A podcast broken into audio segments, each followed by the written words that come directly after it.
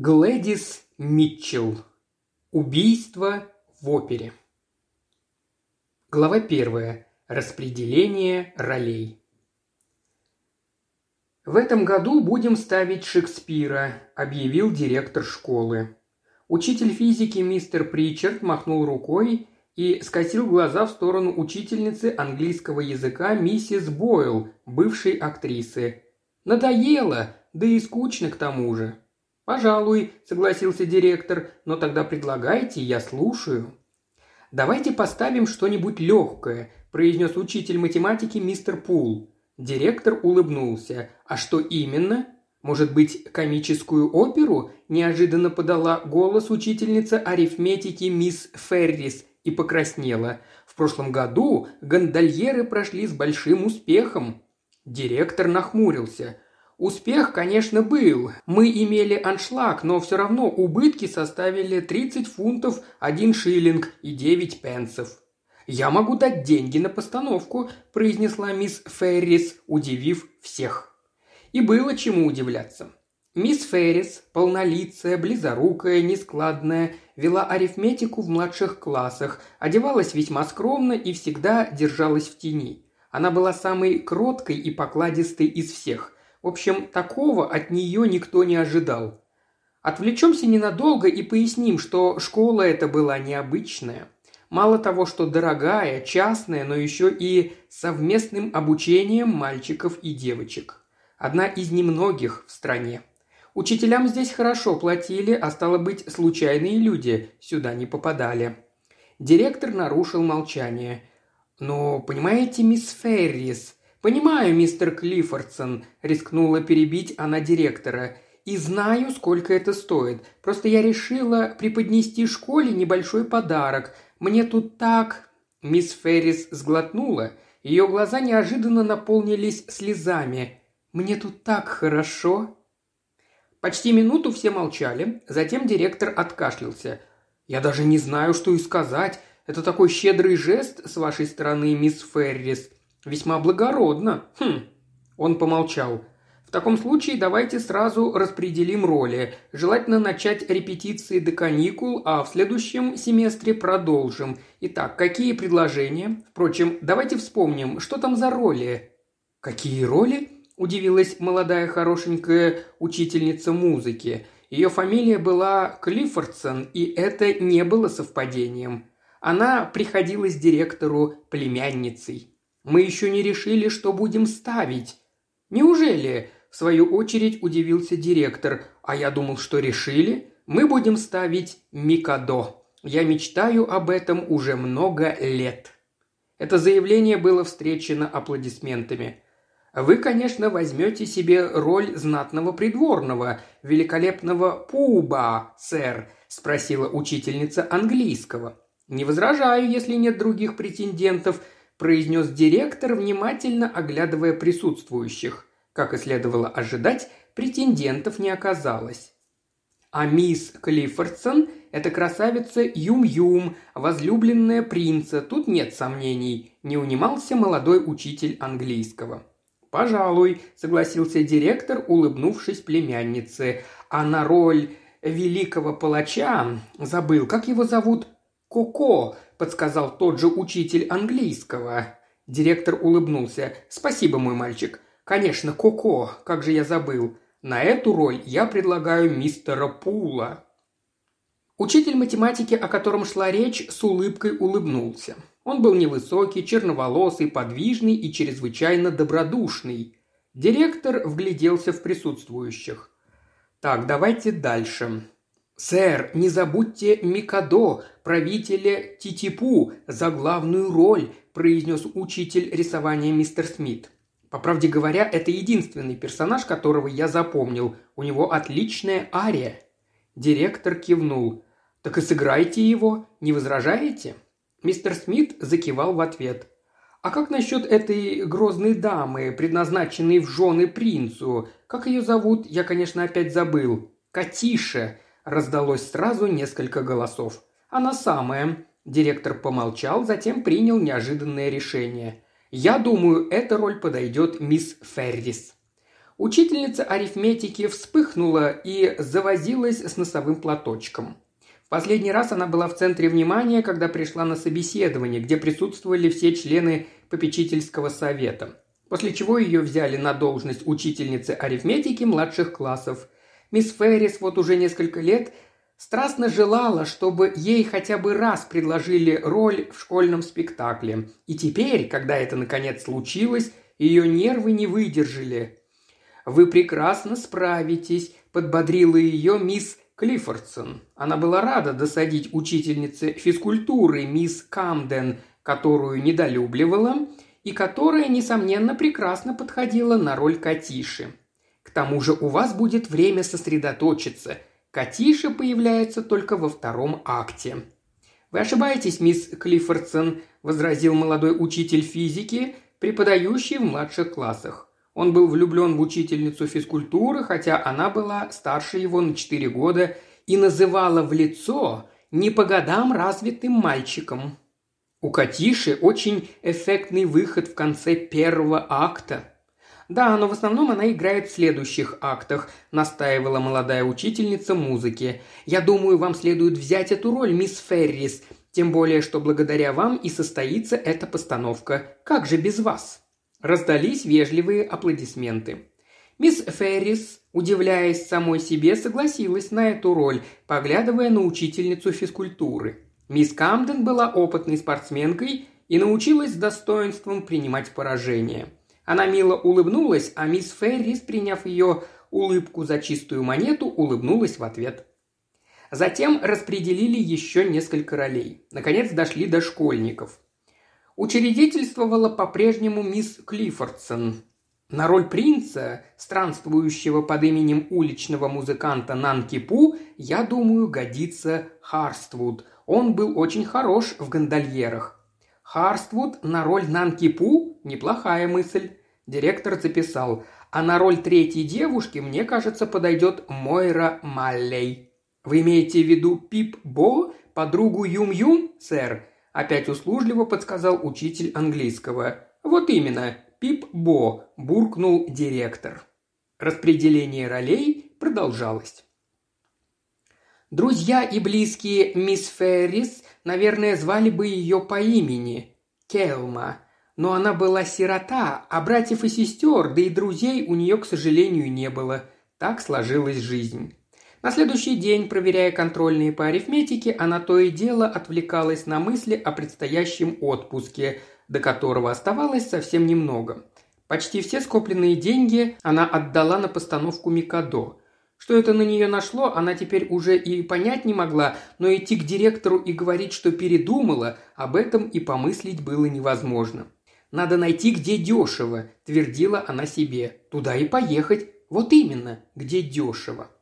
Так прошел день, и только вечером, лежа в постели, устремив неподвижный взгляд на закрывающую окно штору, она придумала, куда поехать. У нее все же была родственница, единственная. Она жила в курортном городке у моря в Южной Англии, небольшом, но довольно известном. Назывался он Бонгар Реджес. И не просто жила, а держала там небольшую гостиницу с полным содержанием постояльцев. Короче говоря, пансион. Келма там бывала, правда, очень давно, но помнила, что городок милый, пляж с чистым песком, променад, на котором очень приятно прогуляться. Кстати, оттуда автобусы ходят куда угодно. Можно съездить на экскурсию, а потом осенью в школе рассказать, если кто-нибудь спросит, что она побывала на родине Шейлы Кей Смит или Джозефа Беллока, или в месте, где разворачивалось действие сказки Киплинга «Пак из страны холмов», Совсем неплохо. Когда мисс Феррис наконец заснула, ей приснилось, что она взбирается по крутому склону наверх холма и оттуда любуется видом Богнор Реджеса. А учительница физкультуры подкрадывается сзади и толкает ее вниз. Падая, мисс Феррис проснулась и потом не сразу смогла заснуть. Вечером следующего дня она написала тете письмо, приложив к нему конверт с маркой и обратным адресом. Потянулись дни, пока, наконец, не начались длинные летние каникулы. Прошло почти девять недель, а ответа все не было. Так что мисс Феррис пришлось оставаться там, где она жила. на съемной квартире. Это было так странно находиться в городе, кстати, назывался он Хилмастон, и не ходить в школу. Последним днем учебного года была среда. В четверг утром мисс Феррис позавтракала, теперь уже гораздо позднее, в 9.30. Она могла себе это позволить. А затем пошла в библиотеку поменять прочитанную книгу на новую. Она посидела в парке, почитала до ланча, после которого собиралась сесть в автобус и провести вторую половину дня в лесу. Однако помешал дождь. Пришлось остаться дома, благо книга попалась интересная. В четыре ее позвали к чаю, а в четверть пятого она решила сводить малолетнюю дочку квартирной хозяйки в кино. Вернулись они в 8.15, вскоре появился почтальон с вечерней корреспонденцией, но ей писем не было. В десять мисс Феррис отправилась в постель. Следующий день выдался солнечный и жаркий. Мисс Феррис попросила хозяйку сделать сэндвич и поехала с девочкой на автобусе в лес. Перед этим она сменила в библиотеке книгу и купила ребенку две детские книжечки и мяч. Они прекрасно провели время. Хозяйка, которой очень нравилась постоялица, и, конечно, благодаря за внимание к своему ребенку, приготовила вкусный ужин, которым они втроем и насладились. В половине десятого мисс Феррис отправилась в постель, так и не получив известия от тети – Зато перед тем, как заснуть, дочитала книгу до конца. «Собралась дешево провести отпуск», – произнесла мисс Линкаллоу, тетя мисс Феррис, показывая письмо своей компаньонке мисс Сулли. «Ишь чего надумала? Пошастала за границей, потратила все деньги, а теперь, значит, сюда. Думает, если родственница, то можно». Она помолчала. «Ладно, Поселю ее в восьмом номере. Скидку дам 10%, если будет жить полные шесть недель. На большее пусть не рассчитывает». «Так она согласится, я в этом уверена», – заметила пухленькая и сентиментальная мисс Сули. «И вот еще что», – сухо проговорила хозяйка. «Поставьте в третий номер детскую кроватку, как они просят, но придется доплачивать полгиней в неделю. Так им и скажите». «А что с этой горничной, Сьюзи Козенс?» – спросила мисс Сулли. «Это лондонская девица, которая заигрывает с джентльменами?» – фыркнула мисс Линкаллоу. «Ее я уволю». «Вообще-то мистер Хелм сам ее поощрял», – заметила мисс Сулли и тут же спохватилась. «Утром я застала Сьюзи в его комнате, она рылась в его вещах». «Надо же, какая любопытная!» – возмутилась хозяйка пансиона. Теперь пусть пороется в своих вещах и убирается отсюда. Может, она воровка, откуда мы знаем? Пришла сюда без рекомендаций, никогда прежде в пансионах не служила. Я взяла эту Сьюзен, потому что пожалела ее мать. Они ведь местные, из Багнора. Но все равно пусть уходит. Шарить в чужих вещах я здесь никому не позволю. Заплатите ей жалование и отправьте прочь». «А рекомендацию напишите?» «Напишу, когда буду писать письмо племяннице. Честная и трудолюбивая, этого достаточно. А почему отсюда ушла, пусть сама придумает. Она на секунду замолкла, собираясь с мыслями. Вы выяснили, намерен ли постоялец из четвертого номера оставаться еще на неделю? Потому что сейчас номера на расхват. Вообще-то он приезжает к нам каждый год, так что спросите аккуратно, чтобы не обиделся. На следующее утро мисс Феррис получила письмо от тети. Та радушно приглашала ее провести отпуск, заверяла, что у нее будет прекрасный номер с полным обслуживанием на 6 недель. Плата была даже меньше, чем рассчитывала мисс Феррис. Она тут же взялась изучать расписание поездов, а затем отправила телеграмму, извещая, что приедет в понедельник во второй половине дня. Воскресенье прошло без событий, они и не предвиделись. Мисс Феррис три раза побывала в церкви, включая утреннюю службу, Немного прогулялась между ланчем и чаем, в половине десятого легла спать. Ничего особенного она от поездки к морю не ожидала, но теплый тон тетиного письма ее порадовал. На вокзал она приехала на такси за 15 минут до отправления поезда, и в пансион мисс Линкаллоу прибыла как раз ко времени чая. Тетя приняла ее радушно, проводила в номер. Он находился в задней части дома, так что окна на море не выходили. Но это значение не имело, поскольку пансион, хотя и располагался на улице, которая шла параллельно набережной, но его отделял от нее первый ряд более импозантных отелей и пансионов. Тетя болтала без умолку. Она, как и большинство хозяек пансионов на приморских курортах, была словоохотлива. Убедившись, что племянница в восторге от номера, она оставила ее разбирать вещи. Мисс Феррис закончила с вещами, ознакомилась с расписанием приема пищи и правилами пользования ванной комнатой, после чего написала открытку своей квартирной хозяйке в Хилмастоне, сообщив о благополучном прибытии, и отправилась пить чай. После чая она пошла прогуляться по набережной и неожиданно встретила ученика своей школы, старшеклассника Харствуда. Он приподнял шляпу канатье, приветствуя ее. Она нервозно улыбнулась ему в ответ. Шляпа ее удивила. Молодые люди обычно ходили летом без головных уборов. Мисс Феррис не могла знать, что отец Харствуда, человек довольно странный, полагал, что соломенная шляпа предохраняет мозги от вредных воздействий. Обед был в семь. И тут случилась неприятность. Напротив Кэлмы за столом сидел симпатичный мужчина лет тридцати, и каждый раз, когда мисс Феррис поднимала глаза, она встречала его взгляд.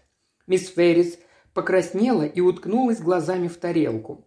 Однако незнакомец попытался завести с ней разговор – Вначале представился. Его фамилия была Хелм. Затем мечтательно произнес «Обратите внимание на рыбу, она здесь просто объедение». Хелма не ответила. Хелма это не смутило, и через некоторое время он поинтересовался «Вы не считаете, что здешний воздух возбуждает аппетит?» Не поднимая глаз, мисс Феррис пробормотала что-то невнятное, а после обеда попросила тетю пересадить ее за какой-нибудь другой стол. На следующий день она уже сидела в компании супругов средних лет с тремя детьми. Мисс Феррис была довольна, она искренне любила детей. Мистер Хелм довольно долго к ней не приближался и напомнил о себе где-то в середине четвертой недели ее пребывания пансионе при весьма странных обстоятельствах.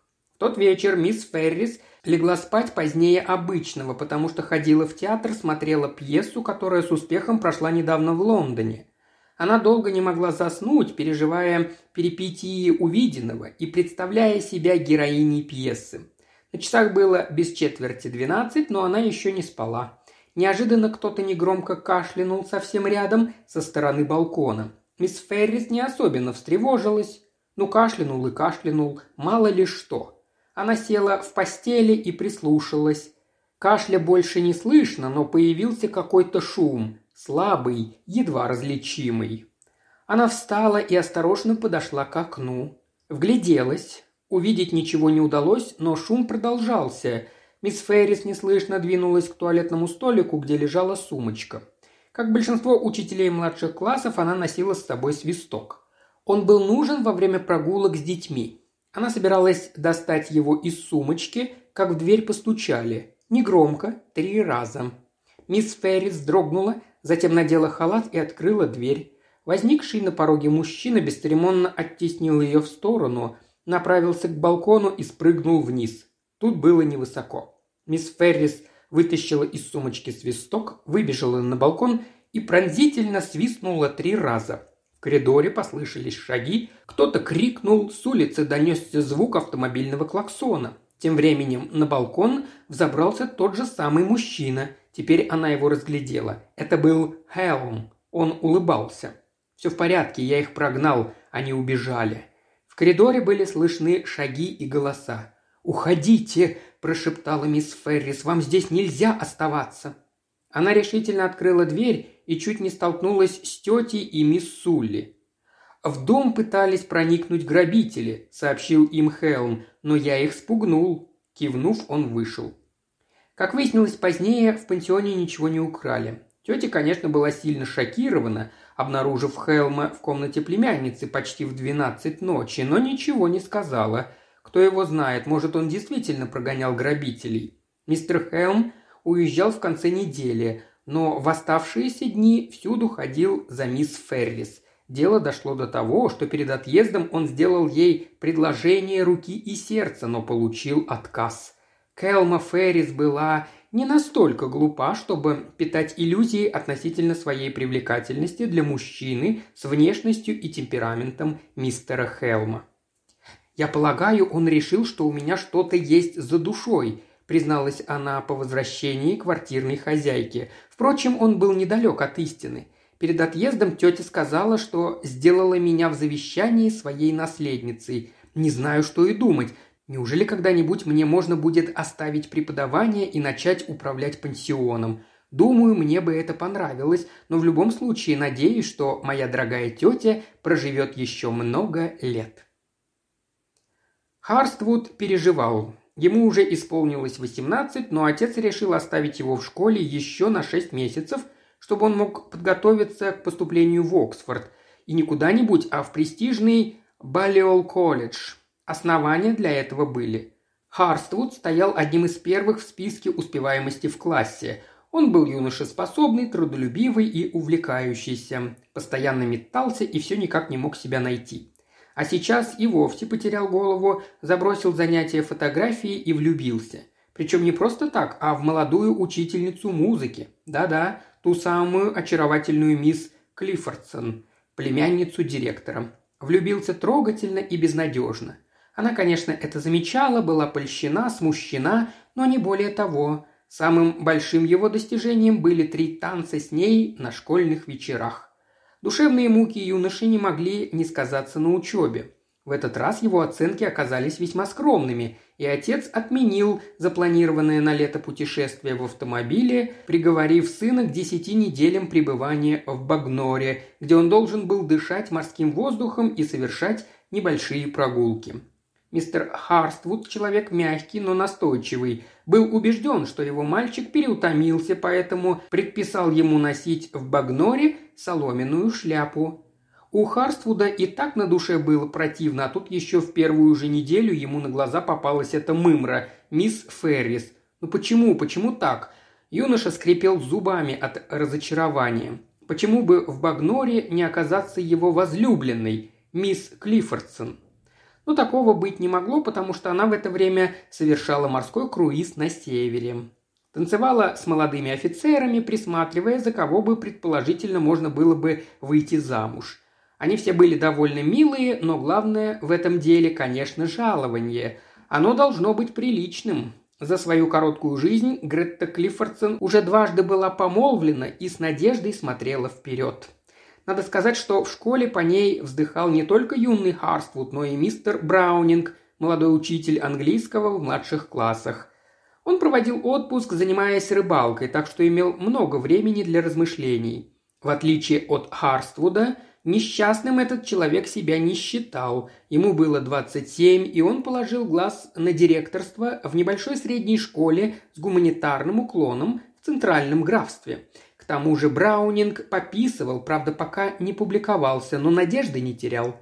Насчет женитьбы он решил, что сделает это обязательно, когда начнет зарабатывать достаточно, чтобы содержать жену и детей. Он провел спокойный, полезный для здоровья отпуск и на седьмой неделе написал директору в Экслебен, французский курорт с серными источниками, где тот проводил отпуск, письмо с просьбой дать рекомендацию – а директор, не читая, бросил письмо в мусорную корзину, напевая при этом веселую мелодию. Не хотел он в отпуске заниматься школьными делами. Учитель рисования Смит проводил отпуск с учителем математики Пулом. Они на грузовом морском судне доплыли уже до Пиренея в Греции. Смит рисовал, курил и вел разговоры, а Пул помогал в машинном отделении и поигрывал в покер, всегда удачно. О школе они не думали. В Марселе французский моряк ранил Смита ножом, и тут Пул показал, на что способен. Об этом его школьные коллеги даже не догадывались. Он отделал этого типа, как говорится, под мрамор, а затем они скрылись на своем корабле в сопровождении местной женщины, которая и была причиной ссоры. Их сильно отругал капитан, которому пришлось задержать отплытие на четверть часа. Учитель истории снял комнату в Лондоне, чтобы позаниматься в Британском музее. Он работал над школьным учебником. Оставшиеся от отпуска дни он провел с женой и двумя детьми на морском курорте в Рамсгите. Учительница географии мисс Фрили отправилась с подругой в пеший турпоход по живописному лесистому району Южной Англии.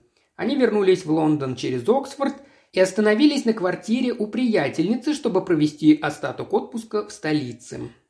А вот у несчастной школьницы Мойры Маллей, исполнительницы одной из ролей в Микадо, каникул не было вовсе. Ей пришлось все лето работать, присматривая за двумя маленькими детьми. У ее мамы в Ирландии не было денег, чтобы оплатить приезд дочки домой. Мойра, конечно, поплакала, но затем приободрилась. Присматривать за двумя симпатичными, хотя и сильно избалованными детьми было нетрудно. К тому же их родители платили ей за это пять шиллингов в неделю. Учительница английского Алкиста Бойл, режиссер-постановщик Микадо, и учитель музыки Фредерик Хемстед, дирижер оркестра, проводили отпуск в Париже, пребывая в греховной связи. Мистер Бойл давно умер, а миссис Хэмстед находилась в частной лечебнице для душевнобольных. Она была алкоголичкой. Поэтому миссис Бойл и мистер Хэмстед считали, что имеют право на это. Они уже давно любили друг друга и всегда проводили отпуск вместе, но, разумеется, держали это в большой тайне. Селились они обычно за границей, в большом городе, где вероятность случайно встретить кого-нибудь из знакомых была минимальна. Побывали в Лондоне, Нью-Йорке, Барселоне, Вене, Лиссабоне, Риме, Осло и других европейских и американских городах. На Рождество всегда уезжали в Лондон, а на Пасху в Севилью или Рим. В принципе, им ничего не было нужно, лишь бы находиться рядом друг с другом. Они считали, что об их связи в школе никто не догадывается, но ошибались. Келма Феррис, возможно, единственная знала их тайну. Она была чрезвычайно наблюдательна, а отсутствие семьи и друзей позволяло сосредоточиться на жизни окружающих. Хэмстед был человек страстный, импульсивный, как и положено настоящему музыканту. По настоянию Алкесты он под псевдонимом опубликовал несколько небольших опусов и даже целую симфонию – Однако гонорар за эти произведения был мизерным и не позволял получить свободу, так что приходилось держаться за работу. Надо отдать должное директору, у него и в мыслях не было бы предложить попечительскому совету уволить кого-то, если бы обнаружилась их связь. Он терпимо относился к свободной любви, лишь бы это не мешало работе. Фредерик и Алкеста об этом догадывались, но соблюдение тайны для них было своего рода игрой – ведь скрываемое от всех сокровище кажется еще более ценным именно потому, что о нем никто не знает. Учительница физкультуры мисс Камден, которая, вне всяких сомнений, должна была входить в состав исполнителей, но ее роль отдали нелепой тихоне мисс Феррис, в свою очередь в скверном настроении отправилась в Монтрео и пробыла в Швейцарии две недели, затем переехала в Италию, пожила на побережье озера Лугана – после чего перебралась в Монте-Карло, где много проиграла в казино. Настолько много, что пришлось телеграфировать отцу с просьбой прислать денег, иначе ей не на что было вернуться домой. Остаток отпуска она прожила у родителей и вернулась в школу в еще худшем настроении, чем уезжала в конце учебного года. Глава вторая. Репетиция. В новом учебном году, как и планировалось, сразу начались репетиции Микадо. Время пролетело быстро, и вот уже пришла пора попробовать играть в костюмах. В эти дни мисс Феррис вдруг начала опаздывать в школу. Это сильно ее угнетало, хотя всякий раз находились уважительные причины. Вот и сегодня опять. А все потому, что вчера на ужин она поела рыбы, видимо, не свежей, Почти всю ночь промаялась с животом. Наконец приняла две таблетки аспирина и заснула только к утру. Зато крепко. Будильник зазвонил в положенное время, но мисс Феррис его не слышала и проснулась только в начале девятого. Когда квартирная хозяйка постучала в дверь и объяснила, что завтрак через десять минут. В результате она опоздала на пять минут и тут же побежала к директору извиняться. Мистер Клиффордсон сочувственно ее выслушал и успокоил. Сказал, что ничего страшного не случилось. Но мисс Феррис все равно переживала, потому что относилась к своим обязанностям в школе с почти болезненной добросовестностью. Проводить первый урок она явилась в расстроенных чувствах. И там тоже не заладилось. Школьники, особенно в младших классах, на вид обычные дети, но это не мешает им изводить учителей. Правда, мисс Феррис пока удавалось избегать конфликтов. Она была доброй, понимающей, сильно развитым, но, к сожалению, не реализовавшимся материнским инстинктом. Умела заинтересовать учащихся своим предметом, сделать его увлекательным, да и подросткам, что бы там ни говорили, арифметика нравилась, даже если они в ней были не особенно сильны. Так случилось, что в классе, где учились 13-летние, была девочка, которую мисс Феррис не любила. Это было для нее не характерно, но девица действительно попалась неприятная. С лицом, как у хорька, белесыми, свисающими на плечи волосами, дерзкими серыми глазами, смышленая. Заниматься она не любила и все время отдавала баскетболу и вообще спорту. Фамилия ее была Картнелл. Мисс Феррис к спорту относилась положительно, но девочка вела себя вызывающе, демонстративно не выполняла домашние задания и в классе ничего не делала. В общем, Терпению учительницы пришел конец, и в тот роковой вторник, день репетиции Микадо в костюмах, она оставила бездельницу после урока. В любой другой день это бы не имело большого значения, но как раз во вторник у школьной баскетбольной команды был ответственный матч, а тут, как назло, центральная нападающая сломала руку. И тренер, мисс Камден, собиралась заменить ее этой самой девочкой. Она вполне годилась. Мисс Феррис ничего этого не знала, а когда узнала, то неожиданно заупрямилась и отменять решение отказалась.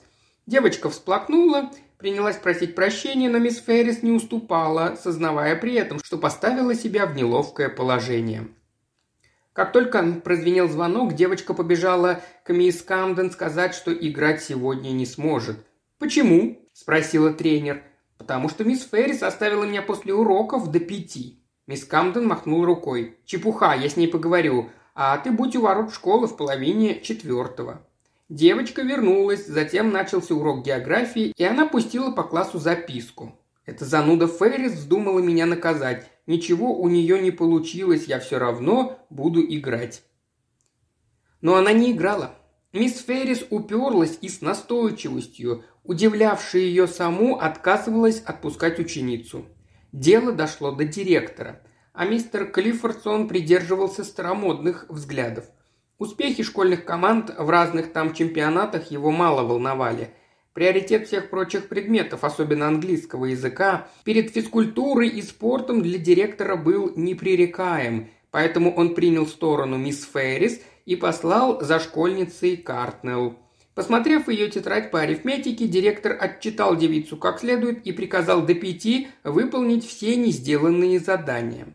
Мисс Камден ничего не оставалось, как подчиниться. Ее команда проиграла со счетом 7-12, так что шансов пробиться в финал не осталось никаких. Не стоит и говорить, в каком состоянии она пребывала – это была самолюбивая, ограниченная молодая женщина, жившая успехами своих подопечных и мечтавшая изменить точку зрения директора на спорт. Для нее поражение команды было равно трагедии. А бедная мисс Феррис, расстроенная ссорой, со взвинченными нервами, не выспавшаяся, вдобавок ко всему еще и страдавшая желудком, который до сих пор был не в порядке, в пять отправилась домой пить чай и вернулась в половине седьмого на репетицию в костюмах. Там ее ждали новые неприятности. Началось с того, что Харствуд, он тоже сильно нервничал, первую арию исполнил фальшиво, а вторую и вовсе запорол. Мойра Маллей настолько переволновалась, что играла из рук вон плохо. Не отставала от них и мисс Феррис. Ее выход в конце первого акта оказался полным провалом. Алкеста Бойл была в отчаянии, Работавший суфлером мистер Браунинг возмущался, что актеры не слушают его подсказок и путают слова. Дирижер Фредерик Хэмстед посмеивался. Бедная мисс Феррис чуть не плакала, а Мойра рыдала в голос. Перерыве мисс Клиффордсон была холодна с несчастным Харствудом и еще холоднее в конце репетиции, до предела усугубив его страдания. Директор всех успокаивал – Уверял, что на премьере все будет прекрасно, никто ему не верил. Прогон закончился в 9.30, но Алкеста Бойл настаивала, чтобы снова пройти первый акт. «Мисс Феррис, пожалуйста, послушайте меня», Ласково улыбаясь, она взяла руку поникшей Катиши. В гриме, который миссис Беротти, бывшая актриса-профессионалка, щедро наложила на ее простоватое, но не такое уж неприятное лицо, та выглядела ужасно. Свою первую реплику, когда вы только появляетесь на сцене, постарайтесь произнести с нажимом, чтобы сразу был виден характер, понимаете? Может, вы сами покажете Алкеста?» – спросил улыбающийся Смит, который играл Микадо. «Да, покажите, покажите!» – раздалось несколько голосов. «Это было бы так любезно с вашей стороны», – пролепетала мисс Феррис, робея перед великолепной Алкестой. «Тогда уж давайте начнем второй акт», – предложил директор. «Вы будете показывать Катишу, а мы вам все подыграем». Миссис Биротти, гримерша, бывшая актриса, вышла из-за кулис в зал посмотреть и через некоторое время восхищенно зашептала на ухо Фредерику Хемстеду «Это просто чудесно!». Ария Катиши закончилась под взрыв аплодисментов. Мистер Пол тоже отличился, но все восхищались алкестой. Она повеселела и велела начинать первый акт. Выход Келмы Феррис был в самом конце. Она решила посидеть какой-нибудь пустой классной комнате, сосредоточиться и случайно попала в кабинет рисования. В ее распоряжении был целый час, поэтому она включила свет и принялась рассматривать развешанные по стенам рисунки и картины. Затем ее внимание привлек накрытый тканью предмет на подставке высотой чуть больше метра. Келма подошла. Ткань не полностью закрывала предмет, было видно, что это лепное изделие. Вообще-то, мисс Феррис была не слишком любопытна, но тут ее вдруг одолел необъяснимый интерес. Ей почему-то очень захотелось посмотреть, что же такое спрятано под тканью. Она начала снимать покрывало и, видимо, что-то задела. Скульптура упала на пол и раскололась. Кэлма Феррис расплакалась от огорчения. Она, обычно осторожная до чрезвычайности, с трепетом относившаяся к чужому, и вот надо же, такое несчастье. Келма сразу поняла, что работа это не ученическая, а труд самого мистера Смита. Глиняная статуэтка, видимо, психея, готовая к отливке в гипсе.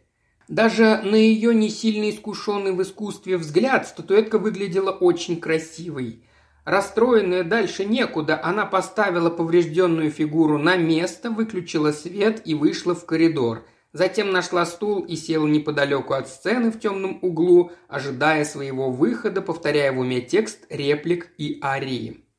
Неожиданно где-то рядом раздались голоса. Мисс Клиффордсон она узнала сразу, а потом и мужской голос. Он принадлежал Харствуду, исполнителю роли юного Нанки Пу. «Мой дорогой мальчик», – тихо произнесла мисс Клиффордсон, – «разве ты не понимаешь, что по возрасту я тебе гожусь, хм, ну, пожалуй, в тетушке. Подумай хорошенько». «Я больше не могу», – отозвался юноша. «Пойдем отсюда». Кэлма выглянула в коридор и, увидев, что они вошли в кабинет рисования, тут же вскочила и поспешила вслед. Ей очень не хотелось, чтобы они увидели разбитую статуэтку и сообщили об этом Смиту. Как можно было им помешать, Кэлма Феррис тогда не осознавала, просто действовала механически. Дверь они оставили полуоткрытой, она неслышно скользнула внутрь. «Гарри, ты совсем спятил?» – донесся голос Гретты. Затем послышалась возня, шумное частое дыхание и, наконец, звук поцелуя. «Нет!» – вскрикнула Гретта, вырываясь из объятий пылкого поклонника. В этот момент Кэлма Феррис, державшая палец на выключателе, невольно его нажала. Зажегся свет, Харствуд вскрикнул, а мисс Клиффордсон проговорила с наигранной веселостью. «Какое событие! К нам пожаловала Катиша!» «Мне показалось, что я оставила здесь веер», – пробормотала мисс Феррис. «А вы, я вижу, решили порепетировать». Харствуд молчал, мисс Клиффордсон беззаботно рассмеялась. Затем они, не проронив ни слова, последовали за мисс Феррис за кулисы. После репетиции Харствуд проводил Гретту до дома. Он шел молча, угрюмо потупившись. Она же вела себя, как ни в чем не бывало. Гретта Клиффордсон была эгоистичной и пустой, но отнюдь не бессердечной девушкой. Она жалела этого мальчика. Да, конечно, говорила она себе, это у него юношеское увлечение, и он скоро уедет. Появятся новые приятели, новые интересы, но все равно я вела себя дурно, зачем-то поощряла его, давала надежду. Конечно, это приятно, когда в тебя влюблен такой симпатичный юноша, но надо было подумать и о нем. Он стал хуже учиться и вообще в последнее время забросил все свои дела.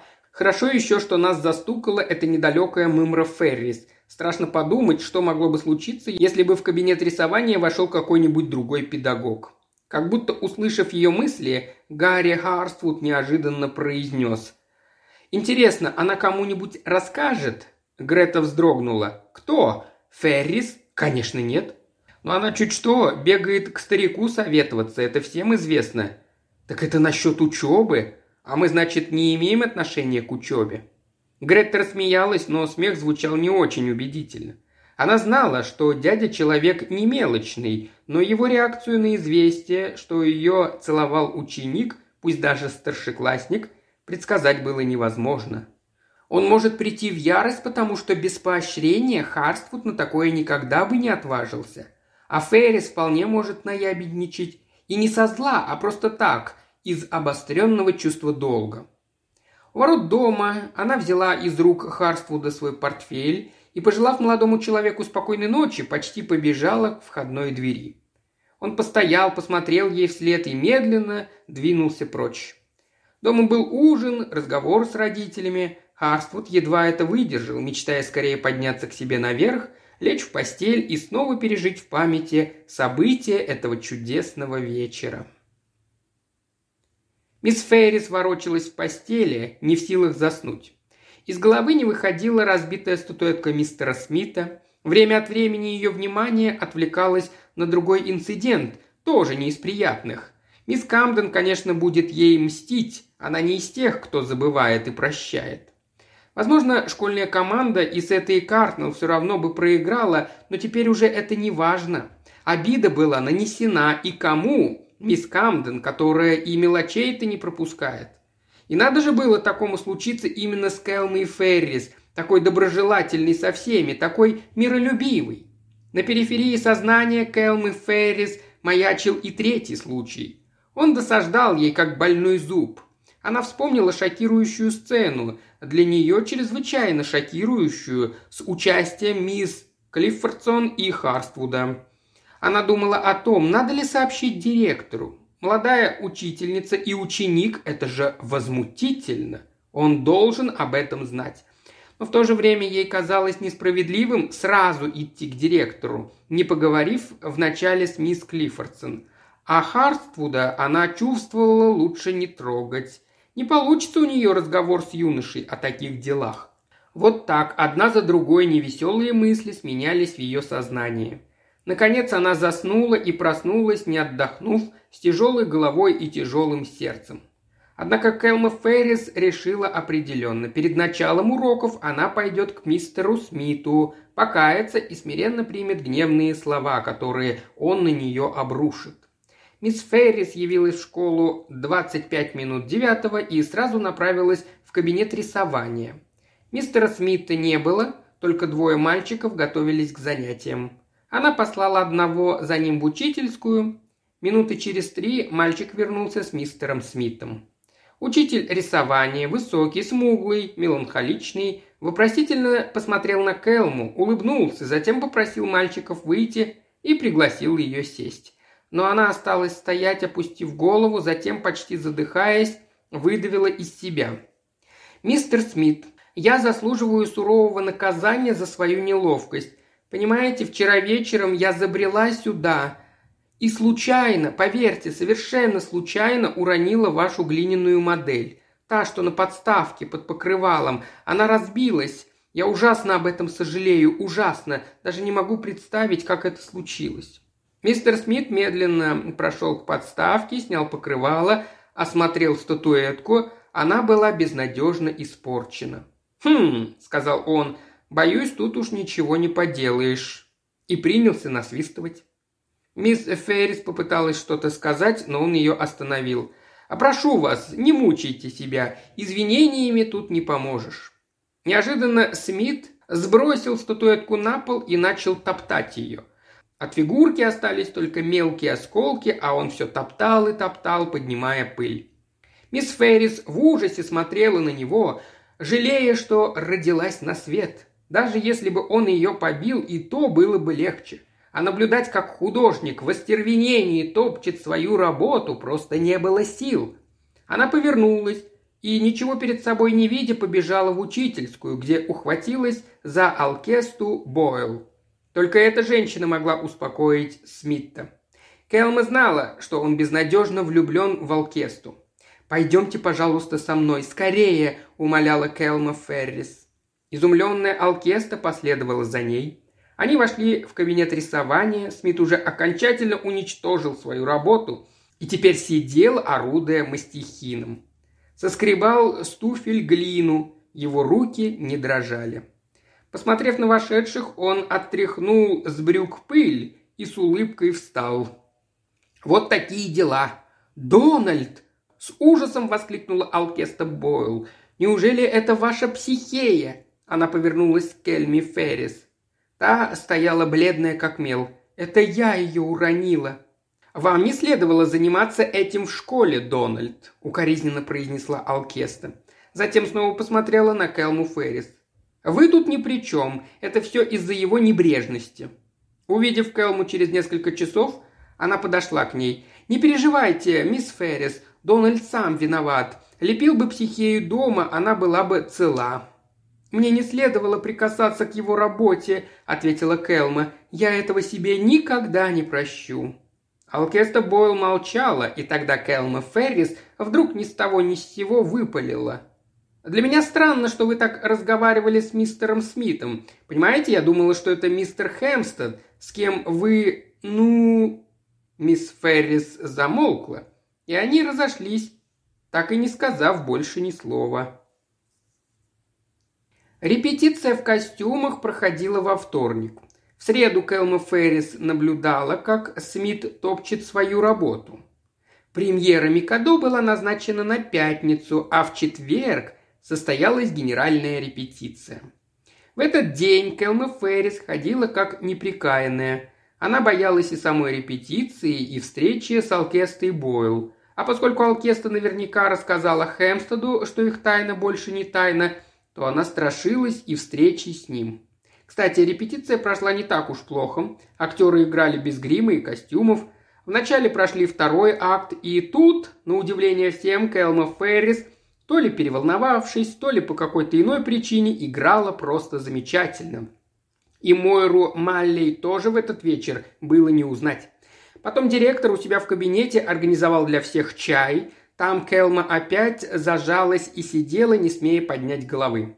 Харствуд сидел далеко от мисс Клиффордсон, а та оживленно болтала с учителем английского, веселая, беззаботная и соблазнительная. Мистер Смит молчал. Он вообще-то никогда не был особенно общительным, но сейчас Келма думала, что он с грустью размышляет о своей погубленной работе.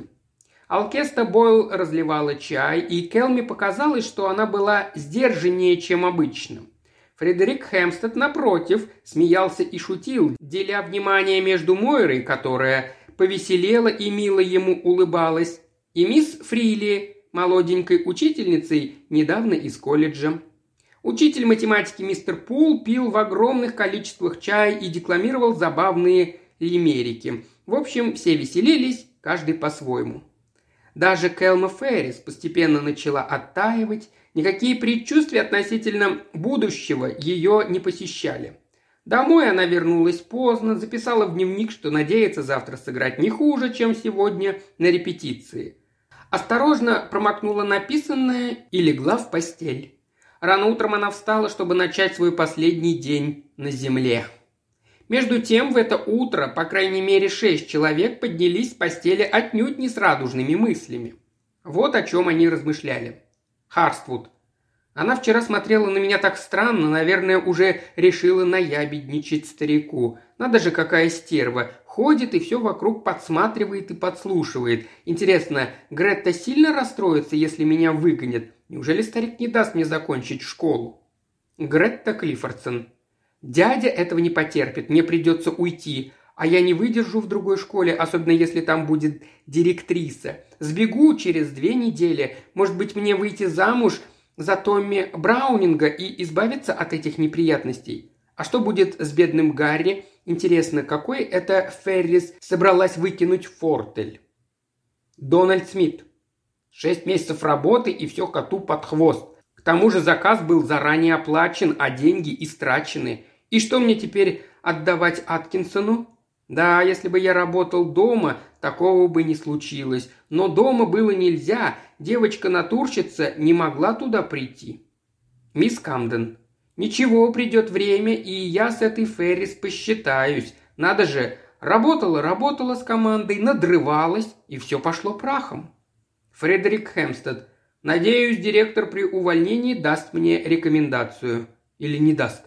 Может, попросить сейчас, пока эта окаянная женщина все не разболтала. Зайду к нему во время первого урока, у меня как раз нет занятий. А может, не надо? Может, лучше пока помалкивать? Алкеста Бойл. Беспокоиться мне совершенно не о чем. Во-первых, она ничего конкретного не знает, а во-вторых, вряд ли побежит к директору. Не похоже, но все равно неприятно, когда твою тайну кто-то знает.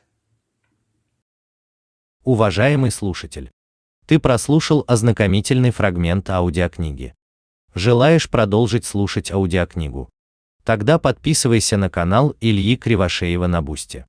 Ссылка на канал в описании.